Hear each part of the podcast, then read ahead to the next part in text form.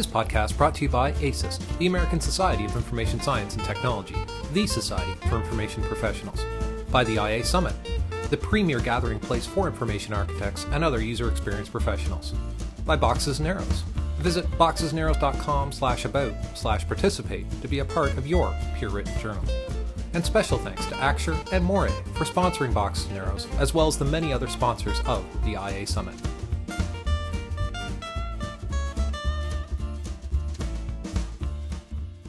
For information architecture to stay relevant in this world of highly dynamic social websites, it must adopt new bodies of learning and new strategies. This panel, consisting of Christina Wodtke, Gene Smith, Russ Unger, and Joshua Porter, used scenario planning to look at four futures of information architecture, exploring ways IA can evolve, including one dystopia in which IA does not. I hope everyone enjoys the podcast. Cheers. All right, good afternoon. Uh, my name's Gene Smith, and uh, I'll be moderating this panel on the evolution of information architecture. Um, I'm going to start with a little story. This panel really started for me last fall uh, in San Jose on a sunny afternoon with Christina and I uh, talking about IA. And we asked ourselves a question, a hypothetical question.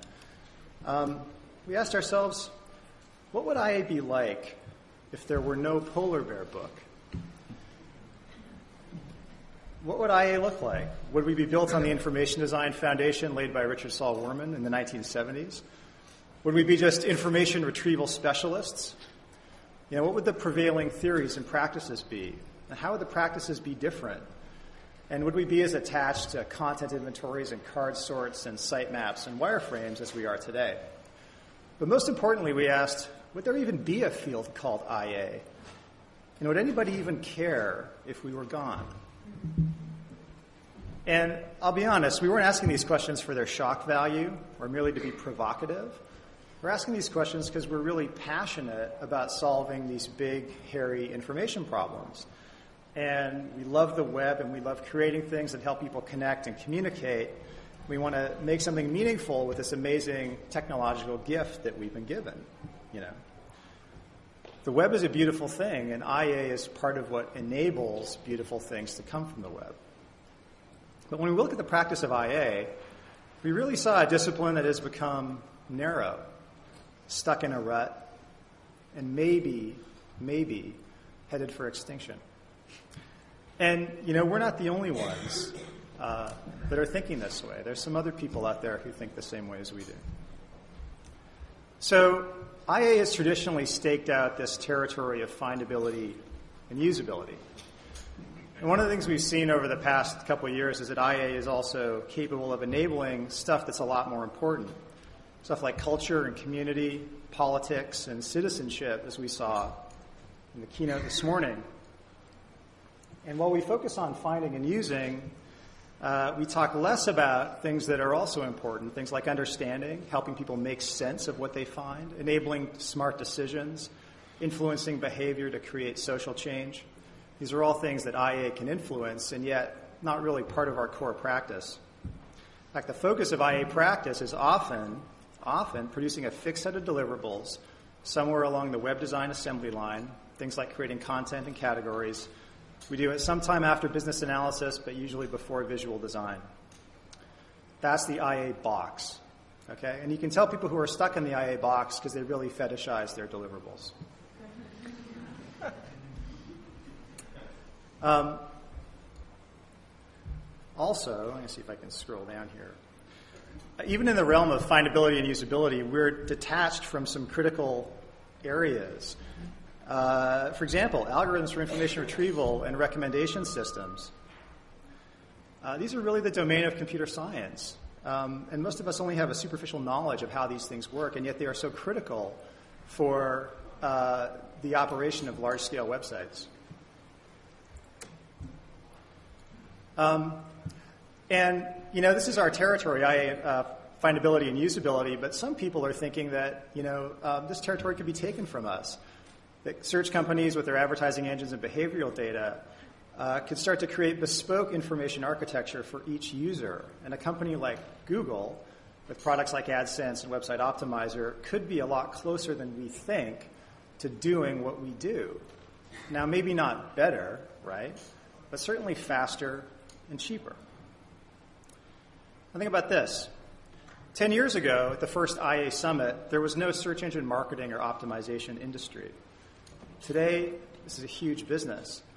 And I know what a lot of you are thinking, right? And let's be honest. You know, we look down on these people. We think they're opportunistic at best, more likely unethical and immoral. But this is a business that is fundamentally about findability, and they're a lot bigger than we are. So, if you're like us, you're probably grappling with some of these questions, some of these issues, and you feel the disconnect between what IA could be and what it promises to be, and what's happened with the practice of IA, how it's gotten narrow, rigid, and, and limited to a set of few things stuck between a couple areas, primarily on the web.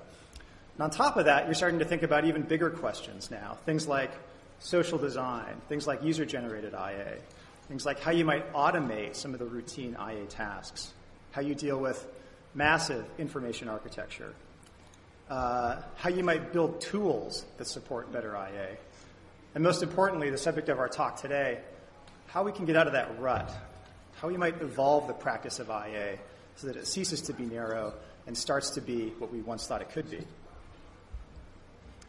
So I introduce the panelists now. Um, immediately to my left, I have Russ Unger.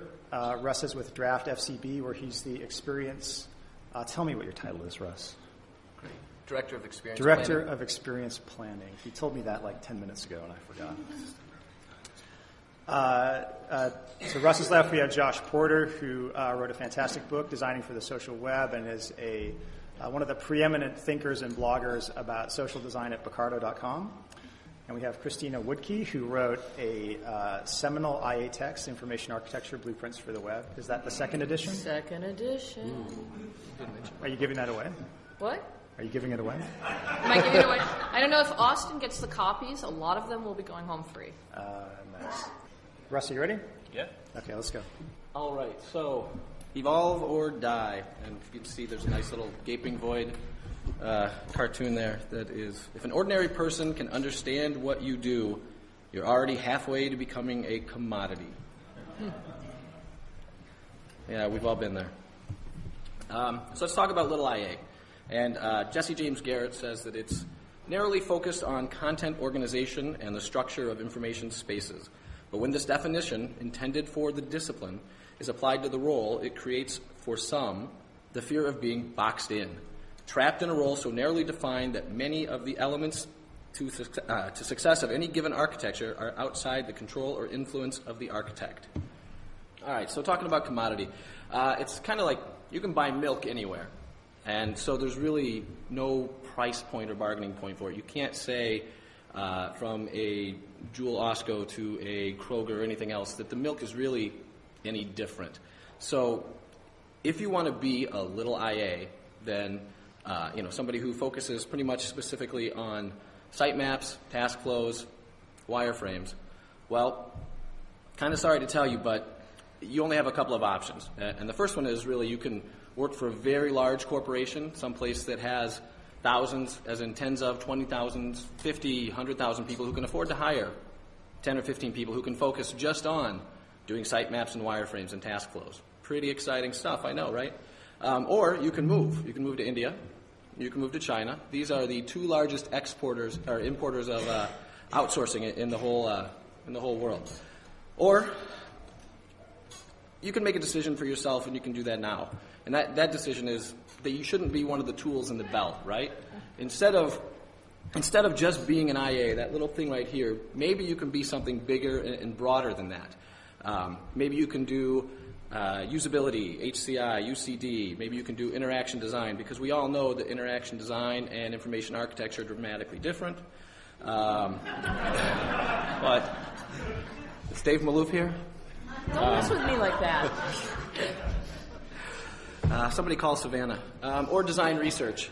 And, and don't think I'm kidding about design research. Um, the design research conference last year, one of their big themes, they were talking about uh, how they're doing lots of prototyping. Uh, they're coming for us. I mean, we're all kind of blending and bleeding into each other. so again, don't be a tool. Sorry, that's fun to me. Uh, be a rock star, right? Think about all these different things that, that you can be. Uh, get off your asses and do something, right? You don't have to be involved in all of these things, um, but you can. You can be broad in many skills and deep in a few, including the IA, the SEO, the design research, uh, prototyping, use cases, business requirements. More and more people like us are sitting in business meetings and we are extracting business requirements because it's just not happening that way anymore. Um, so you can be a rock star, right? You can be a big IA. And you can be a big IA because, as, as Jesse says, um, again, thanks, Jesse, uh, it, it's encompassing a broad range of responsibilities, including strategy, uh, information design, research, interaction design, requirement gathering. Uh, the list goes on and on. But as you can see, um, if you are a big IA, you can be involved in pretty much the entire life cycle of a project. Or, even better, you can be in that little honeycomb thing that we pulled out. Um, Peter, we had a great conversation about that. And, and the one thing about this is, is, when you're all of those pieces of the honeycomb and you become valuable, you also add longevity to yourself. You can have an extended career as long as you keep, keep on keeping on. Uh, the first people who were doing information architecture, they didn't come out of a degreed field. Uh, they probably didn't read a certain book or two. Uh, they, they instead were doing something else. Maybe they were copywriters. Maybe they were business analysts. And they found that they needed this order and structure, and they pulled it together, and it worked for them. And the next thing you know, they're in a new role, and, and they've got somebody replacing their previous function. There's nothing wrong with that. That's kind of how, how we've done these things. That's how we've kind of started to grow this field. So, big A, big IA is really kind of UX, right? And better yet, because I really I don't like the U. Um, it's experience design. Because really, when's the last time a user came up to you and said, hey, have five bucks, I really appreciated that website. so, here's what I have to say about this to all the folks who think that they want to be sitemaps and wireframe jockeys. Wake the F up. Peter, Lou, love both of you, but maybe the Polar Bear book isn't the right place to start today.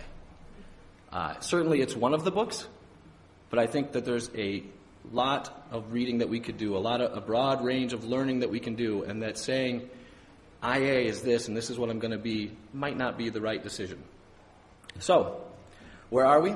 Well, we're at the right place of today, where you have two choices. You can get with the clue train, right? Get off your asses, stop being a little tiny IA in this little tiny box, or you can go the other direction. You can start dealing with extinction, extinction management. And that's what I have to say about that. This presentation brought to you by IDEA 2009 in Toronto.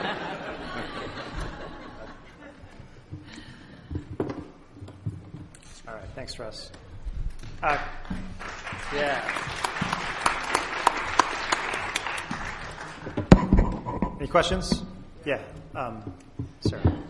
That's a, that's a very fair question. So the biggest problem that we have um, at Interaction 09, what? Oh yeah.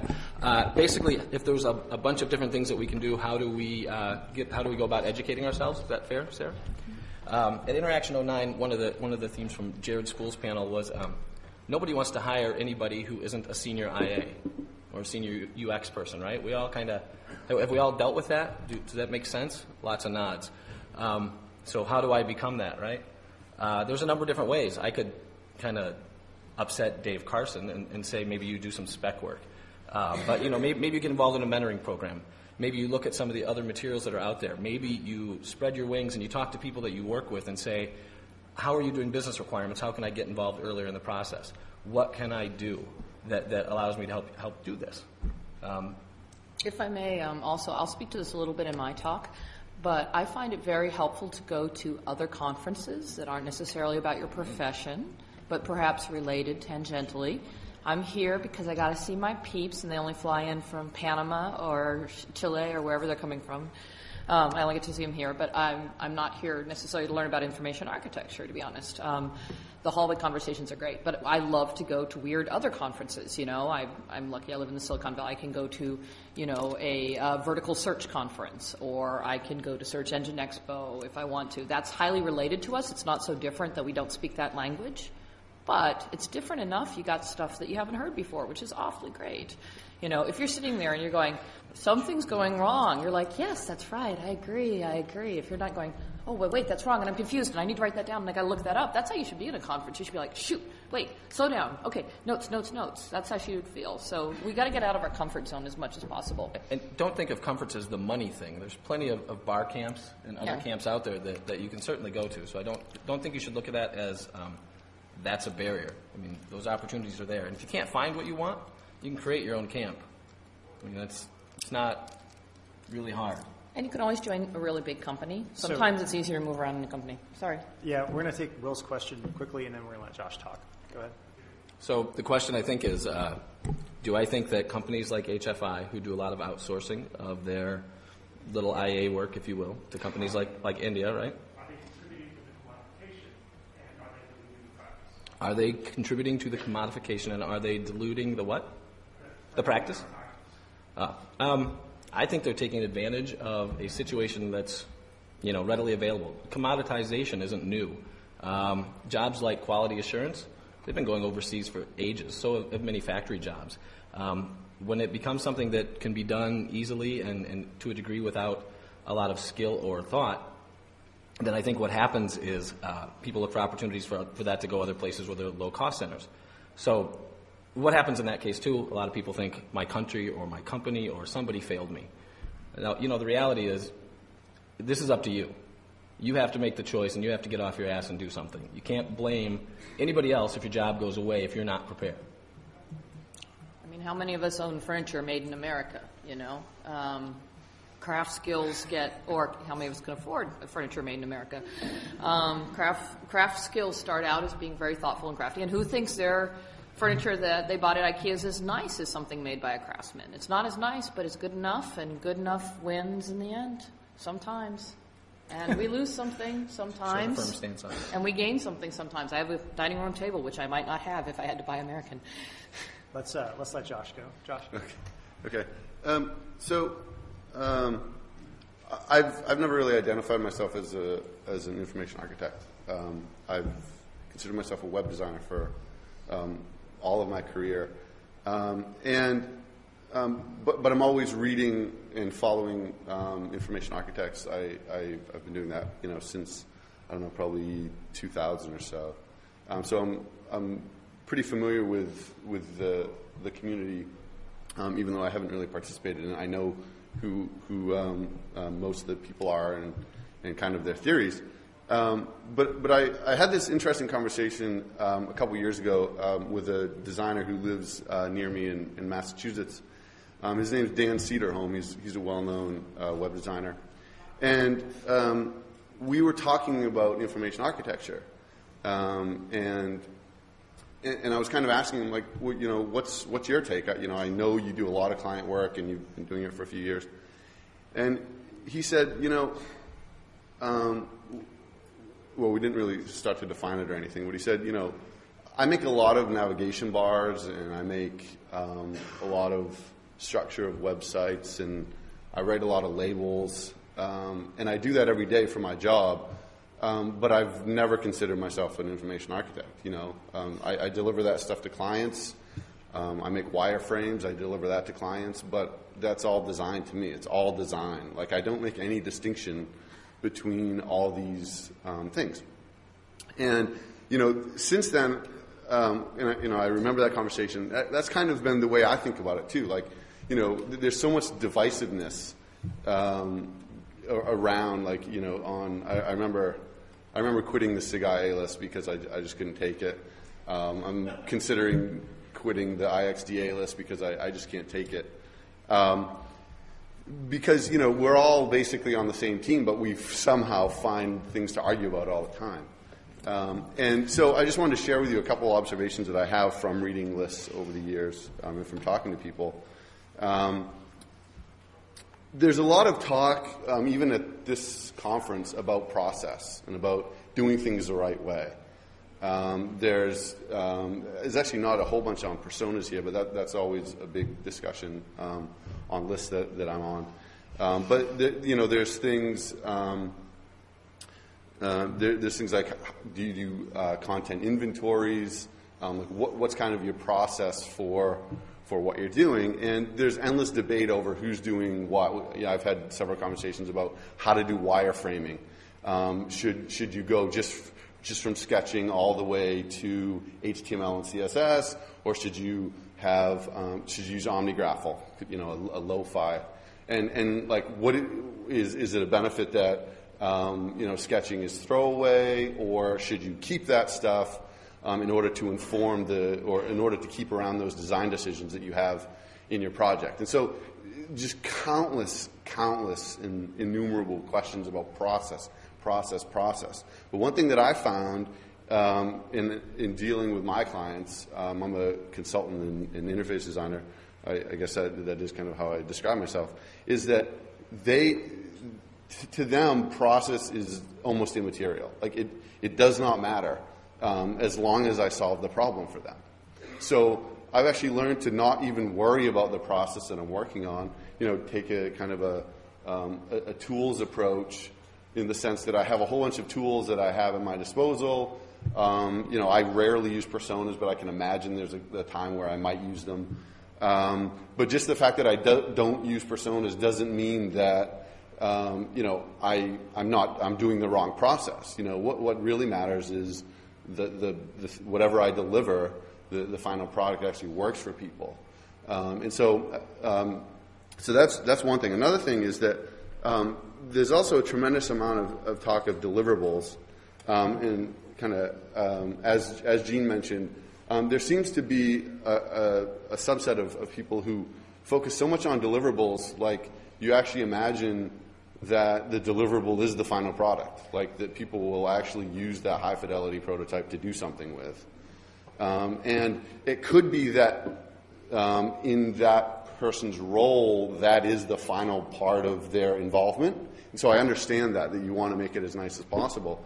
Um, but I think that, that kind of attitude will have to go away eventually. That you, we, we need to do things as fast as we can.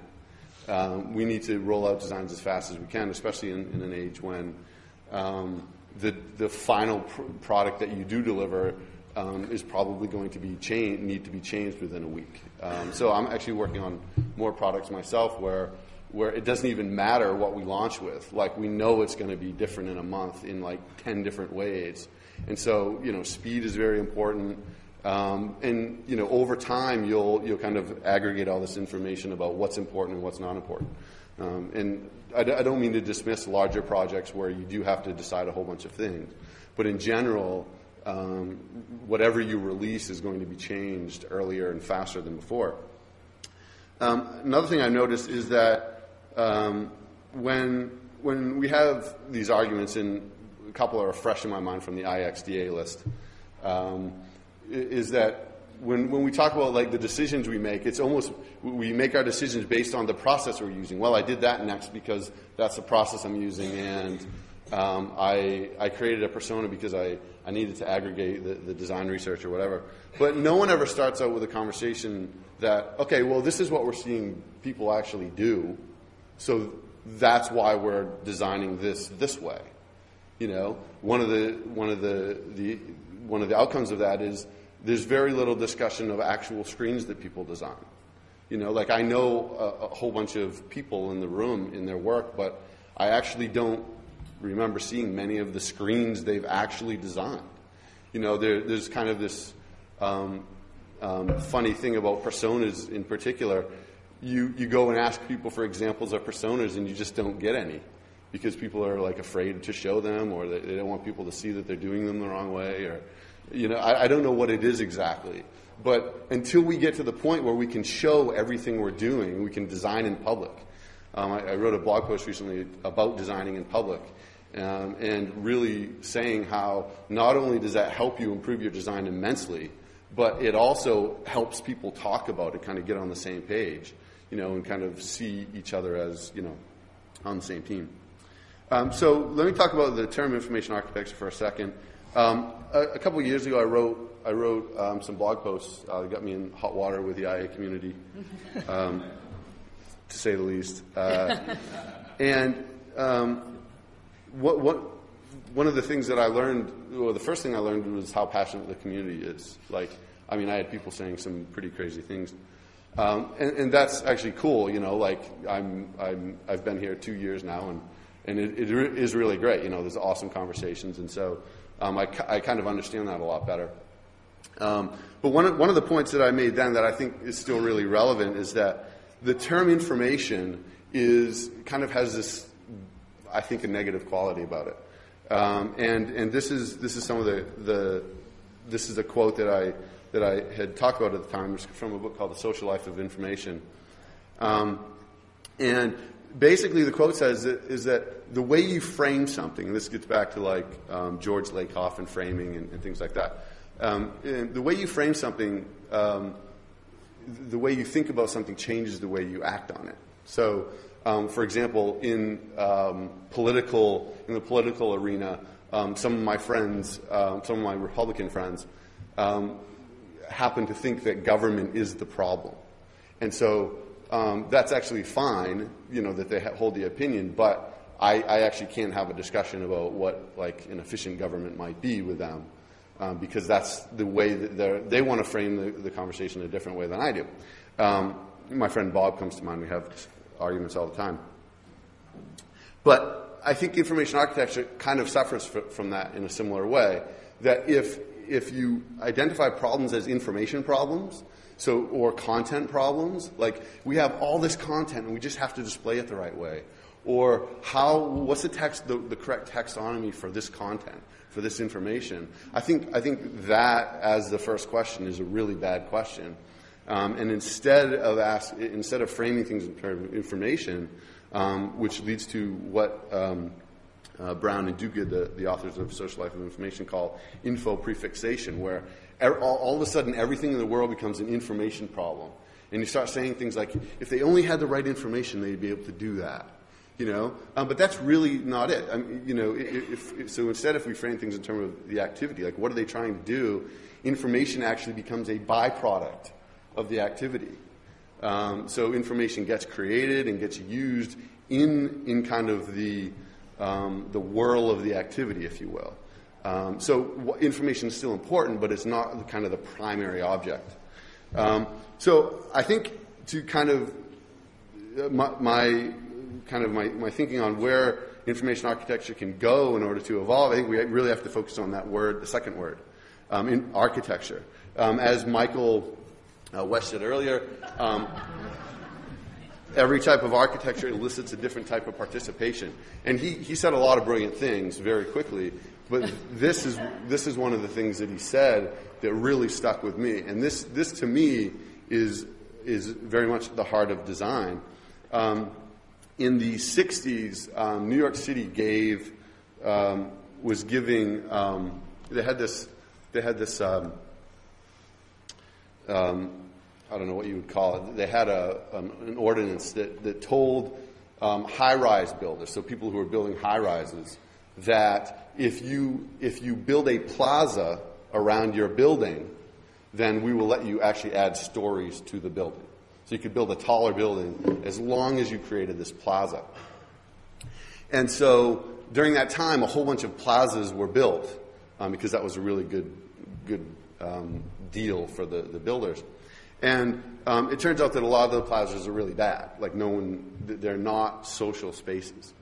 Um, and um, here's, an, um, some pictures of two, two of them.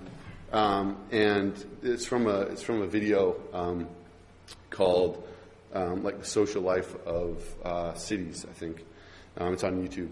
Um, and so one of the things that happened was that researchers got together and they said, you know, all these plazas have been built, but no one really talked about what makes a good plaza and what makes a bad plaza. It was just a plaza problem in the same way that we have a lot of information problems. If, if you frame it that way, um, then the results are determined or somewhat determined by that. So the plaza problem was, well, we just need a huge concrete slab, and we've solved the plaza problem, and now we can build a, a taller building. So what uh, researchers found was that in order to increase social interaction, um, you only need to do a couple really simple things. One is make a lot of places for people to sit. Um, so around fountains and things, they put um, like a, a, three foot high seating wall. Um, And two was that they realized that while people are doing a whole bunch of different activities there, the primary activity is watching other people. So, um, people watching. Um, and so you would place these things near pathways where a lot of people were walking and moving. Um, and so, you know, what, what, they, what they essentially discovered was that, and, you know, architects know this from day one of architecture school, was that the space defines the behavior. And I think, you know, we've heard rumblings about this kind of all week, and, and I think a lot of us kind of have it internalized. But the space defines the behavior, and it's much easier to see, I think, in the physical world. But in the online world, the online space, um, there's so many variables and there's so many things to, going on, it's harder to see. But I think it's every, every bit as true. Um, another quote from Michael the, um, the architecture of information is blending with the architecture of our, daily lives. So they're, they're kind of becoming one, um, and you know, we're having a lot of crossover. Um, to, just to give you a, a, a, quick example of kind of the, the, the structural differences, um, and when I say structure, I mean like the environmental differences. Um, and if, if, you think about what designers really do, is we create environments and, and structures in which stuff happens. Um, Here's, um, here's an example of uh, Facebook, of course. Um, they have, um, oh, I'm sorry, I got, I got that first bit wrong. Uh, Facebook has symmetric relationships. Um, so you can't be a friend of someone unless they're a friend of you. You have to reciprocate that. Um, Facebook, all the profiles are private. Um, and the activity stream until last week was lossy, so you, you saw only a, bun- a few of the things that were coming through the activity stream. Um, they, they recently redesigned um, changing that. And on Facebook, I have about 200 friends, um, something I actually don't know how many I have, but last time I checked, it was 200. And compare that um, to Twitter, um, which, the, again, the first one should be asymmetric. so Okay, I, I, got the first. I got the first ones wrong. Just switch the first ones. Um, but if I can follow you and you don't have to follow me, so I can have a whole bunch of people following me, um, and I don't have to follow all them back. Like I, I really couldn't follow that many people back, um, and actually, you know, see all. I, I, follow like four or five hundred people, and it's still almost too much information. Um, but the, the, the point is, is that the structure of the software changes the way that we use it. Um, um, Andrew spoke earlier about uh, TweetDeck, which is kind of like a second order thing where TweetDeck changes Twitter from this kind of widget on the side of your screen to um, the center of your screen, and it takes up the whole screen. So that actually changes your behavior further. Um, and so um, the structural differences between the software, and as, as, I mentioned, Facebook's changing their structure to be more like Twitter. Um, but Twitter has a real advantage in that that you can have you can you can you can kind of be much more of a broadcast um, to to your network of followers than Facebook is. Um, and that really that really makes a huge difference for me. For example, I use Twitter um, all the time. I use it for professional reasons. Um, I, I, broadcast things. I try to give out uh, valuable links. I do a whole bunch of business on it. Um, I can't tell you how much business. I mean, I do most of my business on it, um, and so it's really changed, and, and it's really f- from these core structural differences that that happens. Um, so structure, you know, not only allows for behavior, structure influences behavior in many ways. Um, it, it allows behavior, it influences behavior, uh, it elicits behavior, um, it determines behavior, um, it can even control behavior, um, it can restrict behavior. In general, it changes the behavior. So, I mean, that's that's really what I see the future of IA as as um, as thinking about and designing structures that elicit the type or or um, elicit the type of behavior that is good for the business, essentially. Um, so, if, so my, my, my main thesis is if information architects continue to approach their challenges as information or content based problems, I'm sure not all of them do, but I've, I, have seen evidence that, that um, some IAs do this. I think the field will become increasingly irrelevant. I think that's to, to think about things as informational problems is, is really a, a, a bad thing. Um, but if information architects can approach their work um, as designing environments and structures to help guide and direct behavior in the same way that architects have, have done for physical spaces, um, I think I think it has a chance. Thank you.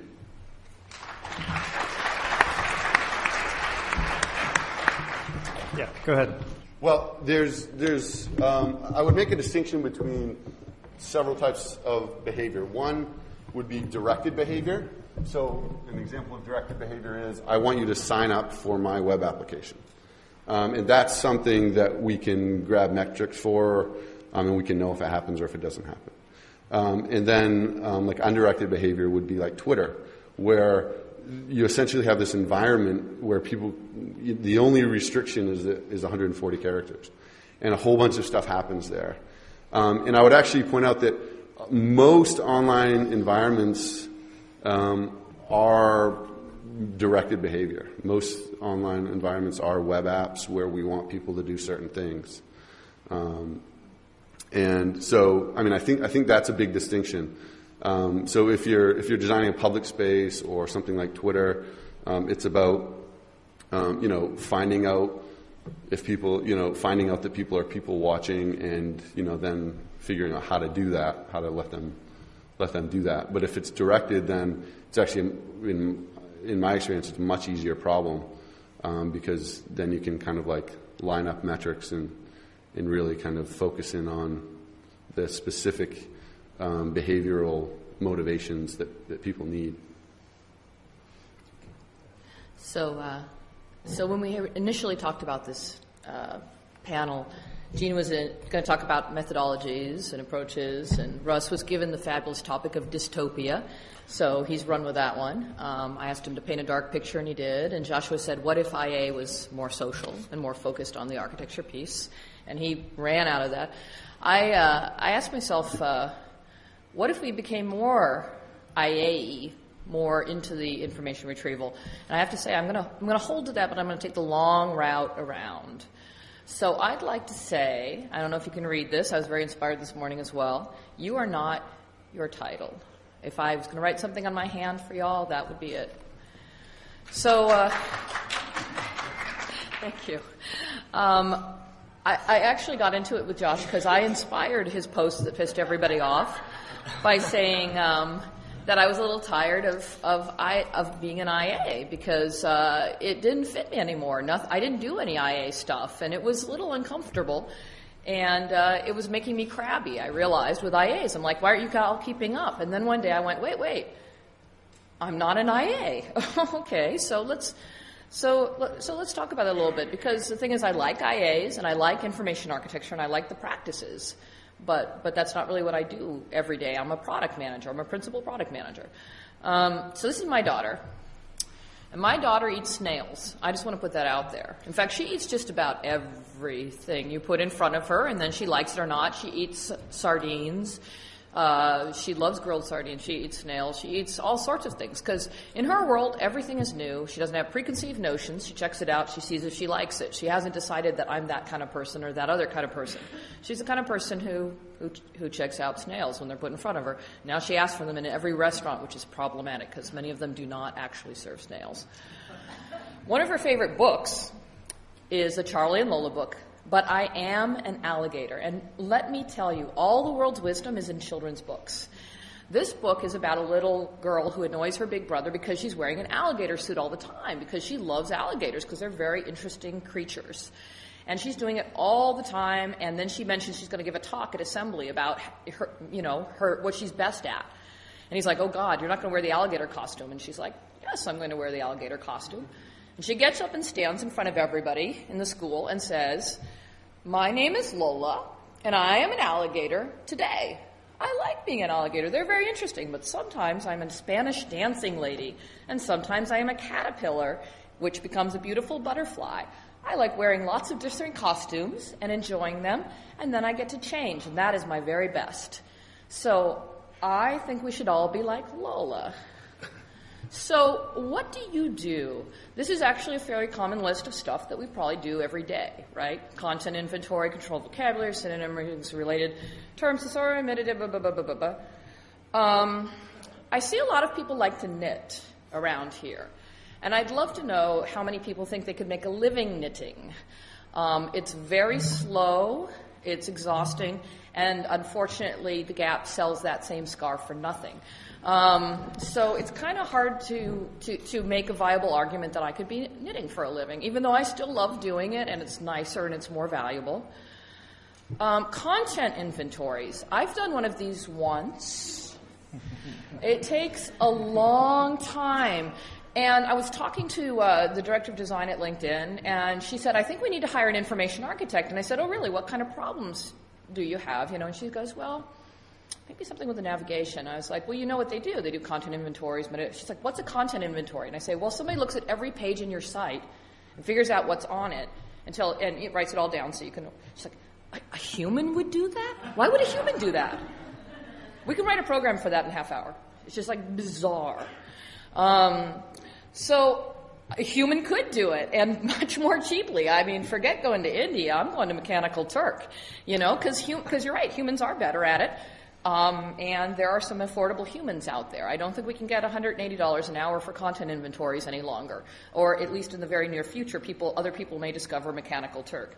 Um, if you don't know what that is, it's pretty interesting. You can put a job up and you say, I'll pay 75 cents per whatever, you know, page, hour, whatever, and somebody or another will do it. Apparently, they're mostly uh, college students and, uh, and homemakers.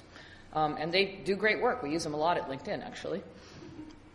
So when I was, uh, I think in the second grade, one of my teachers uh, showed me a thesaurus, and it had a picture of a dinosaur on it. She goes, A thesaurus is not a type of dinosaur. Well, you know, some years later, I think she might be mistaken. Um, I hate to say this. Um, there were there was a time where we really needed a human being to go through and make the synonym rings and figure out when you asked one thing, you could find out another. However, um, now that we have huge data sets, the computers are a lot bigger, better at it. Now, this is a search result for something I typed, and I really have a very special talent at spelling errors. I think I'm blessed. I was looking for an Artie Shaw song, and I wrote Artie Chaw. I, am like, there's no E, that's C H A W. I would, I will give 20 bucks to any information architect who, had, who, who knew when I wrote Artie Chaw that I meant Artie Shaw. And what Google does, if you don't know how their spell check works, it's really amazing. What they do is every time somebody writes in a query, doesn't click on anything, writes another query, and does click on it, they keep that piece of data. And what they've done is, having seen that over and over and over and over again, um, then they say, oh, there's a pattern here, and we say, did you mean? That's why they don't, it's not really spell check. It's more, when somebody types this, they might actually want this instead. It's actually a recommendation system. And I will tell you that um, that means there are more people like me, which makes me feel a lot better about myself. But this sort of data analysis is um, much more par- powerful than the handcrafting approach. It, it just it kind of it, it, seems to kind of work. It's, it's satisfying. It's the IKEA table. So let's talk a little bit about navigation. We all we all stomp around and we're like, yeah, I'm doing wayfinding. I make it so people can find things. You know, I I spent 20 hours last week fighting with my boss about the navigation bar. Well, let me tell you, um, I got to give uh, Peter Merholz mad props for this. Back in like 97 when he was back at ePinions, which I don't know how many people remember he was there, he said, yeah, nobody clicks on the navigation bar. They ju- we just use it to tell them what sort of things you can do on the site. We don't actually use it for navigation. And I thought, well, that's a curious idea. So every single site, every single company I've ever worked at, I've done metrics on where people click. And LinkedIn, where I currently am, is exactly the same.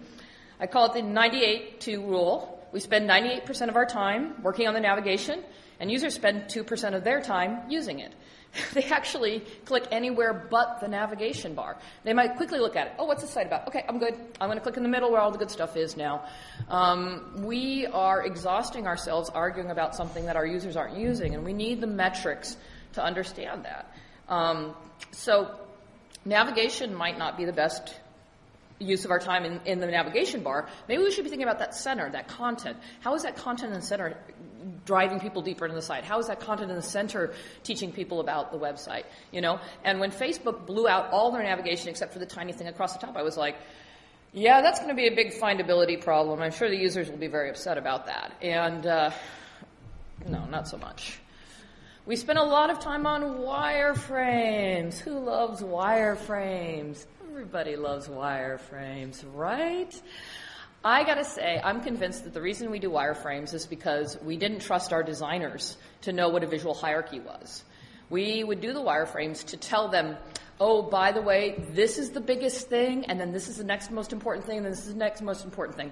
I have an alternative to wireframes. I call them smart designers. you know, if you uh, if you feel like you've got to hold somebody's hand through a wireframe, um, and I know this is outlandish, then maybe you should find somebody to work with who really understands what a visual hierarchy is, how to engage people. You know, maybe you should consider firing your designer. Um, Anders and I have had many conversations. These are shots from a wonderful Boxes and Arrows article he wrote um, about another alternative wireframes, which is prototyping. Actually, yeah, I ran into uh, Irene Au um, at South by Southwest, and um, she was, uh, she, you know, she's the user, the uh, director of user experience at, at Google. She's like under, right underneath Marissa Mayer's thumb, except she keeps wiggling out.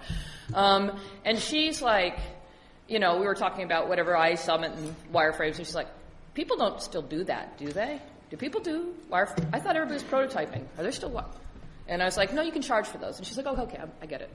Um, so I, have got to say that Anders' uh, approach of like, why don't we prototype things instead? Let's create something that's interactive. You know, let's sketch, let's talk to the designers, let's brainstorm, and let's start building things. So I think a lot of our tools have gotten a little clunky. So what should we do with ourselves? Well, I have very good news for you. Are these information architects? I don't think so. I think these are search experts, to be quite honest. Well, one of them is a publisher as well. But uh, what have these guys been doing with their time since the polar bear came out? They've been spending a lot of time working on search. Lou's really into search analytics. Peter's got world's biggest library of patterns for search. The future of search, uh, the future of information architecture for a lot of people who love the information data chunky stuff is get deep, go deep, keep going. You know, like start working on algorithms. Why not do algorithm design? It's actually really, really cool. And it's actually not that hard to start to understand. There's some wonderful Tim Bray articles about it.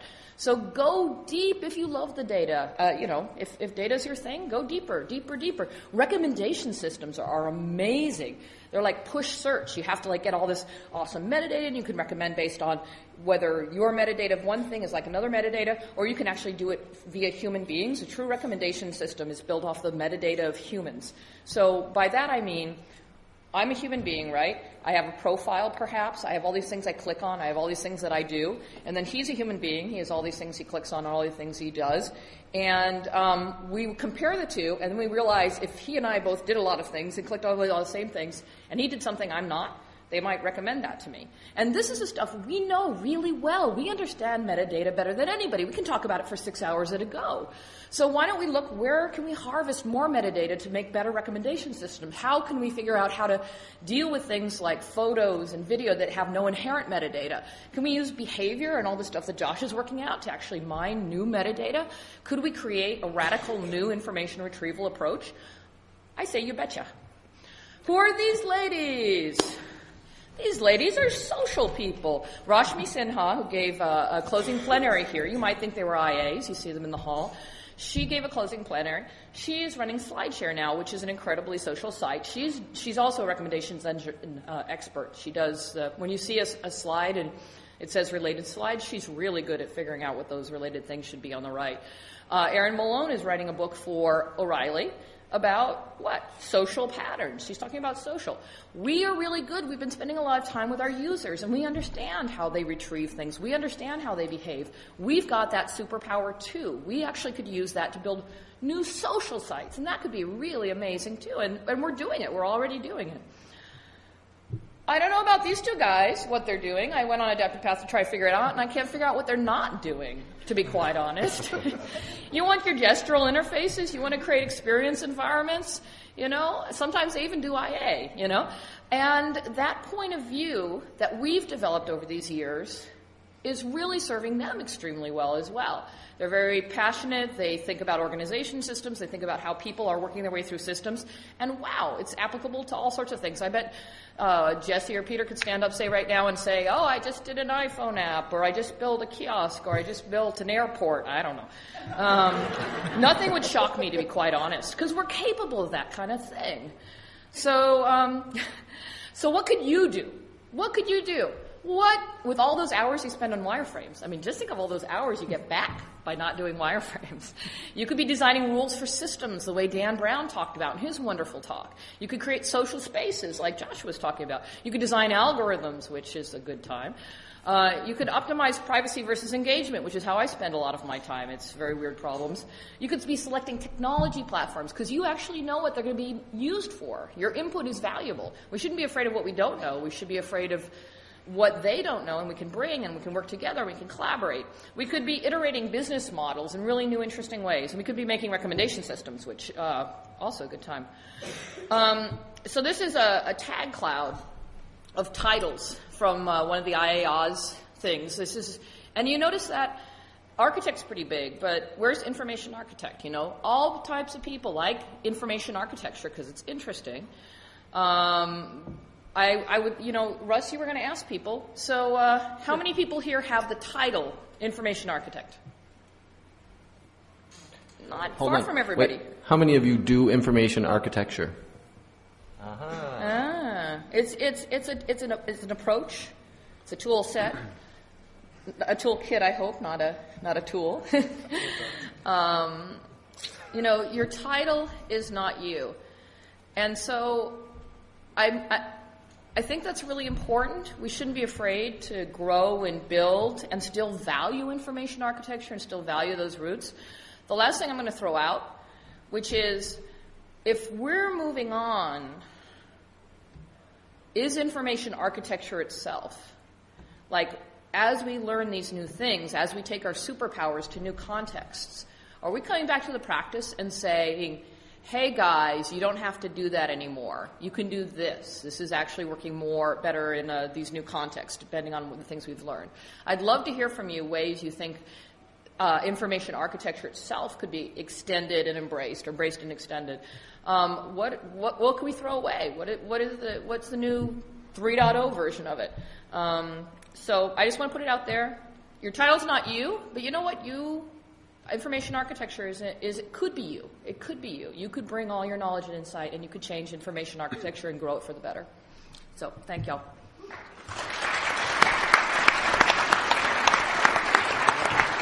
we leave up the hands?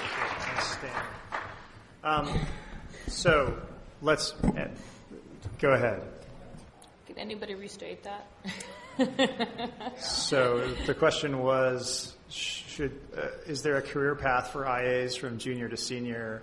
And are juniors inevitably going to be doing things like wireframes and content inventories, the boring commoditized services that we think constrain IA? Is that the question essentially? Yeah, Russ is going to take this one.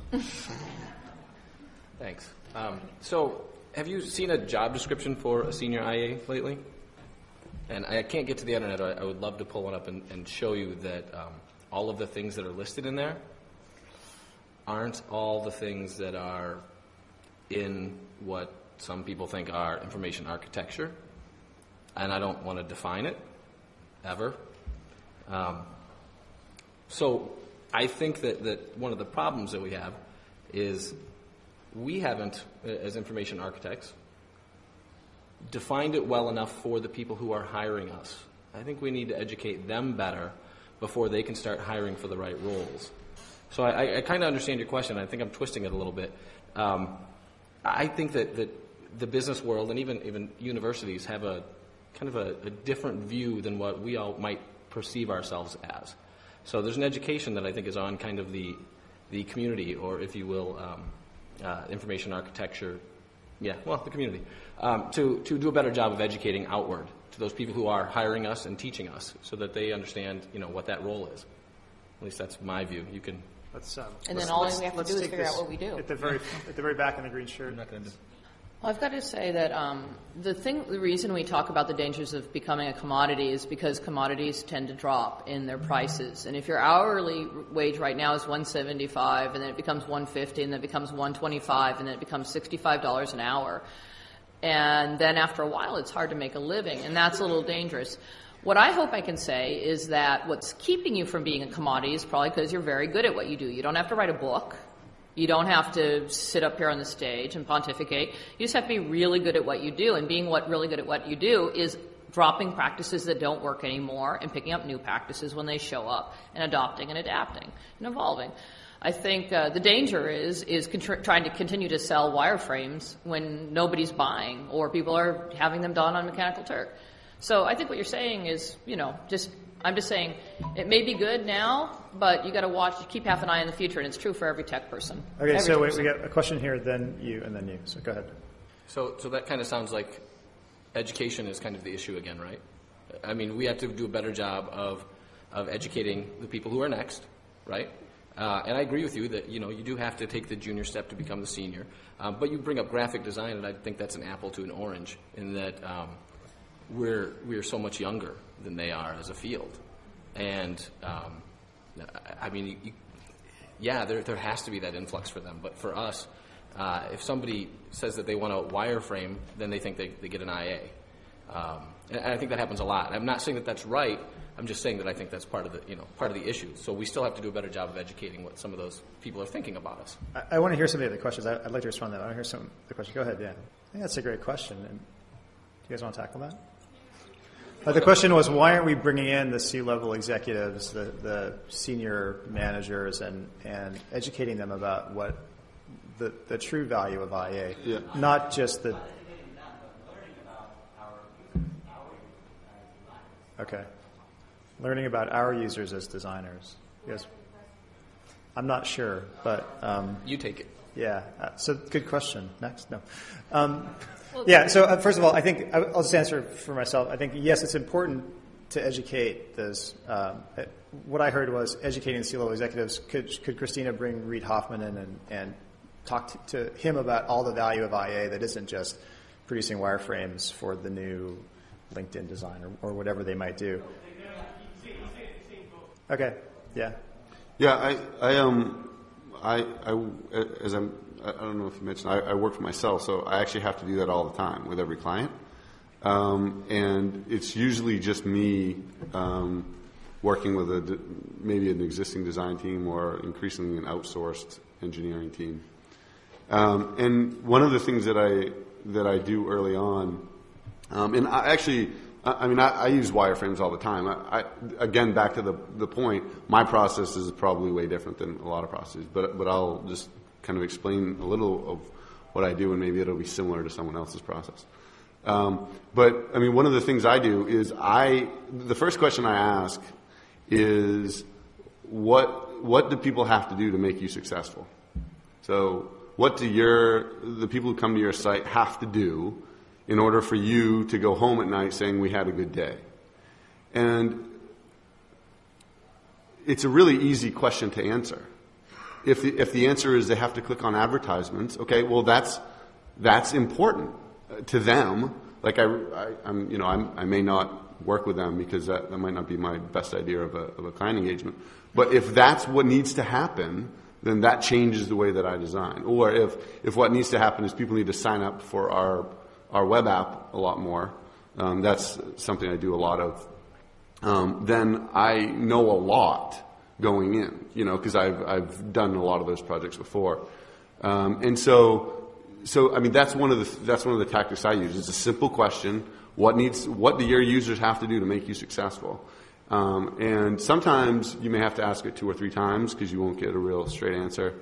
Um, sometimes they just ignore it and say, "Oh, well, we're trying to do this or we're trying to do that." But you you really have to ground it in some behavior. Uh, you know, I at the risk of sounding like a like a Skinner behavioralist, you, you know, you, you have to find out what needs to happen, you know, in order for them to be successful, and that really drives design decisions for me, anyway. Yeah, there was one in the back here. No? Uh, Chris, go ahead. So if I can de-snark for a minute because I feel bad that I got a one-liner off and didn't finish. Um, that um, I can do this very slowly. Um, so I think what Joshua said about the the process is unimportant in the abstract, but it's very important in the specific. In other words, you know, if you're working with a team and they're not Zeldman and Bowman, then you know, you might be in a position where you need to express certain ideas and the audience thinks visually and the wireframe expresses the ideas. And as long as you're not holding them to be utterly faithful to the wireframe, but say, here's what I was talking about and talk it through, then it's absolutely fine. I'm more worried that we've kind of gotten ourselves into a bit of a rut and we're not exploring alternatives. Like, okay, so wireframes are working great what could be greater? What could be better? What else can I do? Can I do a sketching session together? Can I do participatory design in which I have all the interface pieces and I let my users build wireframes? Like, what else could I be doing? Are we trying new things? Are we doing wacky new things and seeing if they're better? Or are we just like, I got this one down? So I'm just saying, you've got something good where are there opportunities to get it better? Where are the opportunities to grow it more? Is, is anybody besides Todd teaching their clients to do wireframes? That's awesome. I, I mean, but that's helpful, right? What? Oh, well, you teach them to prototype? Yeah, no, we could go away to college and leave the house. well, it was directed to me, but I'm happy to pass it to anybody else. I have to say that um, I, I'm, I'm a little mortified that we're very happy to spend the next period of conversation talking about wireframes. They're just so fascinating. Um, I have to admit, you know, you're working distributed. Do you think that's ideal? Would you rather be in the room together, hanging out with, you know, Jeffrey, like brainstorming some stuff together? Um, I think if you weren't if you weren't doing wireframes, you'd be doing something else. You might be going deeper in the algorithm or doing deeper into the complexity of the system. Or you could go the other way and not do a wireframe, but actually do the design. I think there's a lot of people who don't think of themselves as, as good of designers as they are, and they're making these amazing wireframes, and guess what? You just turn on the color and starting to have a really amazing site. Like, it, it, it just has always felt me like a lot of duplication of effort and wasteful. Now, maybe it's, I, I work, I work in a startup, a very humongous startup at this point. It's almost no longer going to be called that. But uh, the, yeah, I know it was a startup when I joined a year ago. Um, and it's it. The thing is that we everybody, all the designers are interaction designers and graphic designers and that means they're also information architects. Every, all of them do one thing.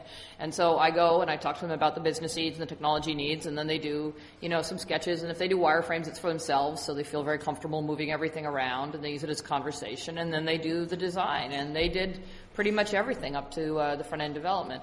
I mean, if they want to do wireframes, go to it. They're not having to work as these weird specialists, and they often come in and they say, "God, this is so nice. I don't have to."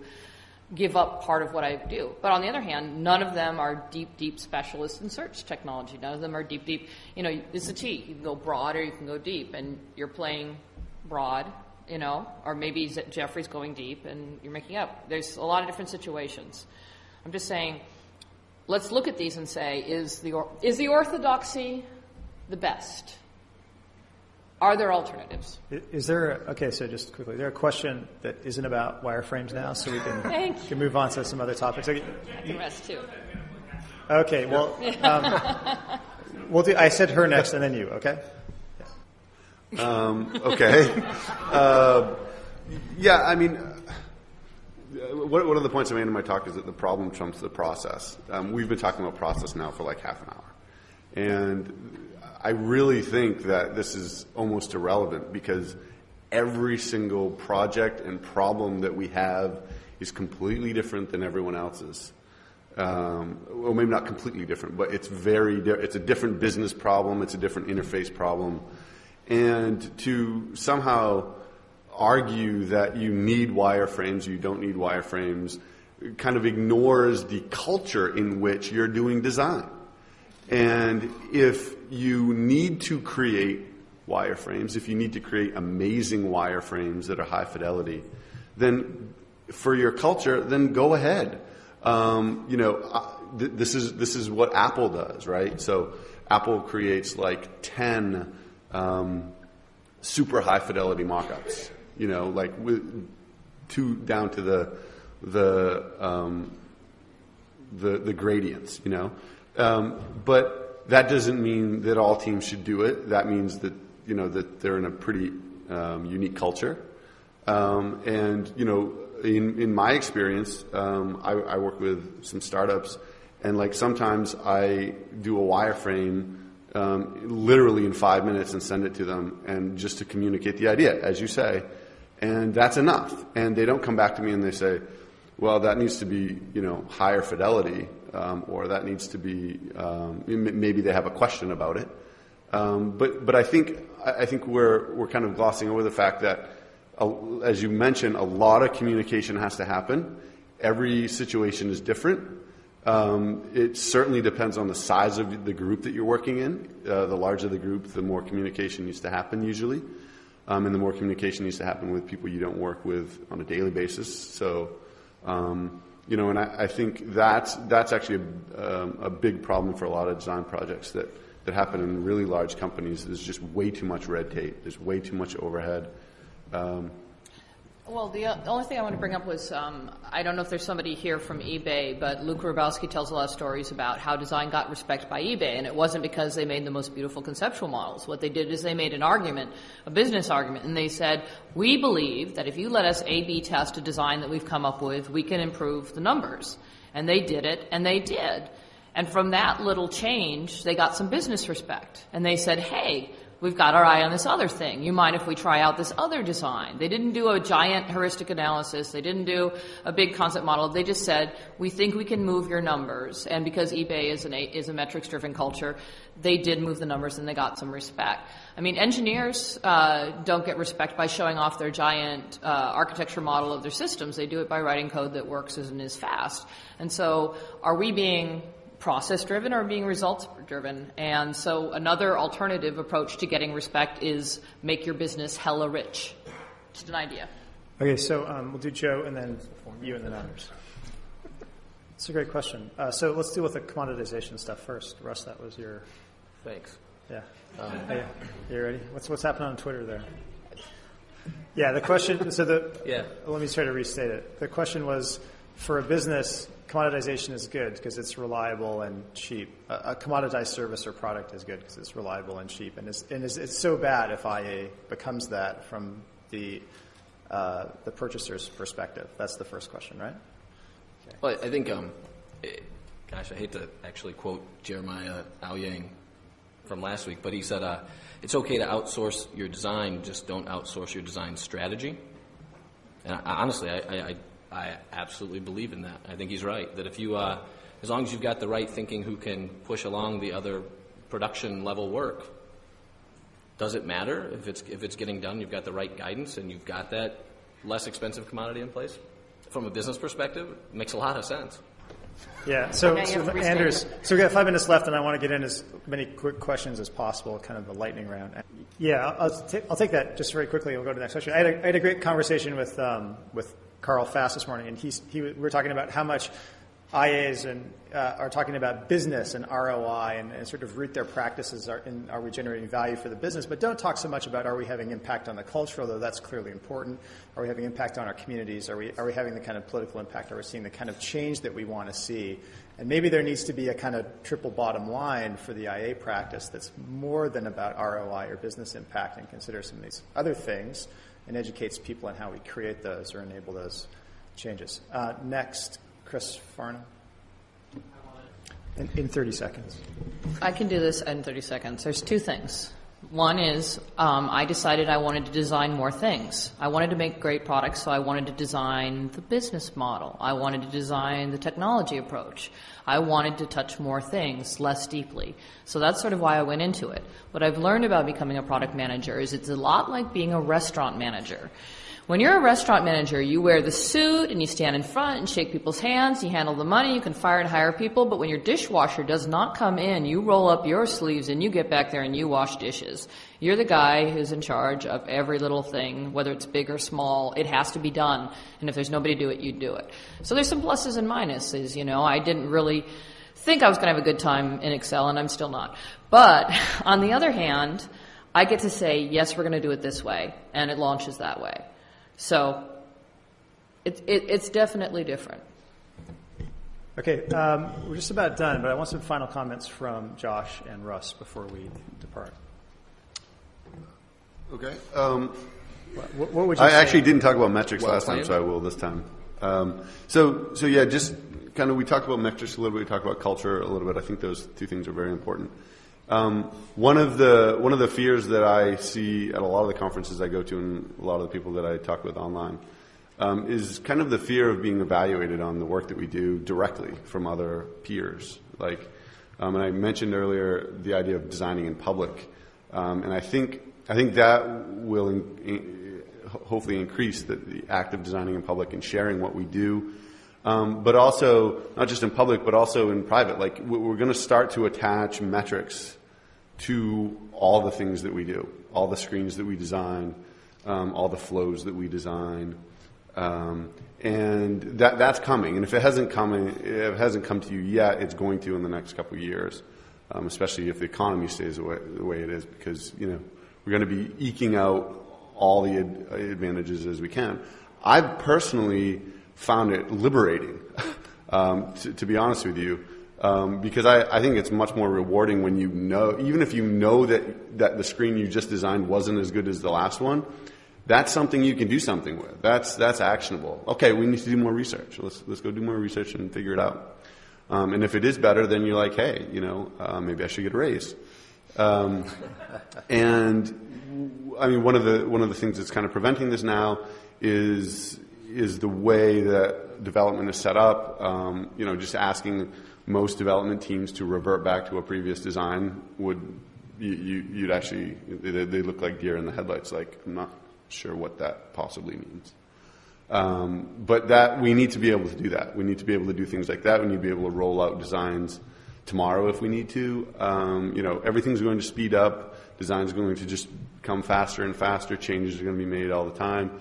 Um, I'm sure you guys deal with this at LinkedIn a lot. Um, you know, that's what.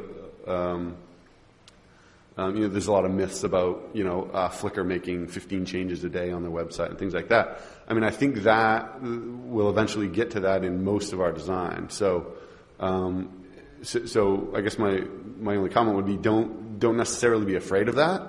Um, we are not necessarily just the work that we do at work. You know, um, we can um, you know, we, we can be good at that, but it's, it's okay to be judged by that. Um, and it actually, if you embrace it, it actually makes you a lot better um, at what you do. So. Okay, Russ. Uh, so I like information architecture, just so we're all clear.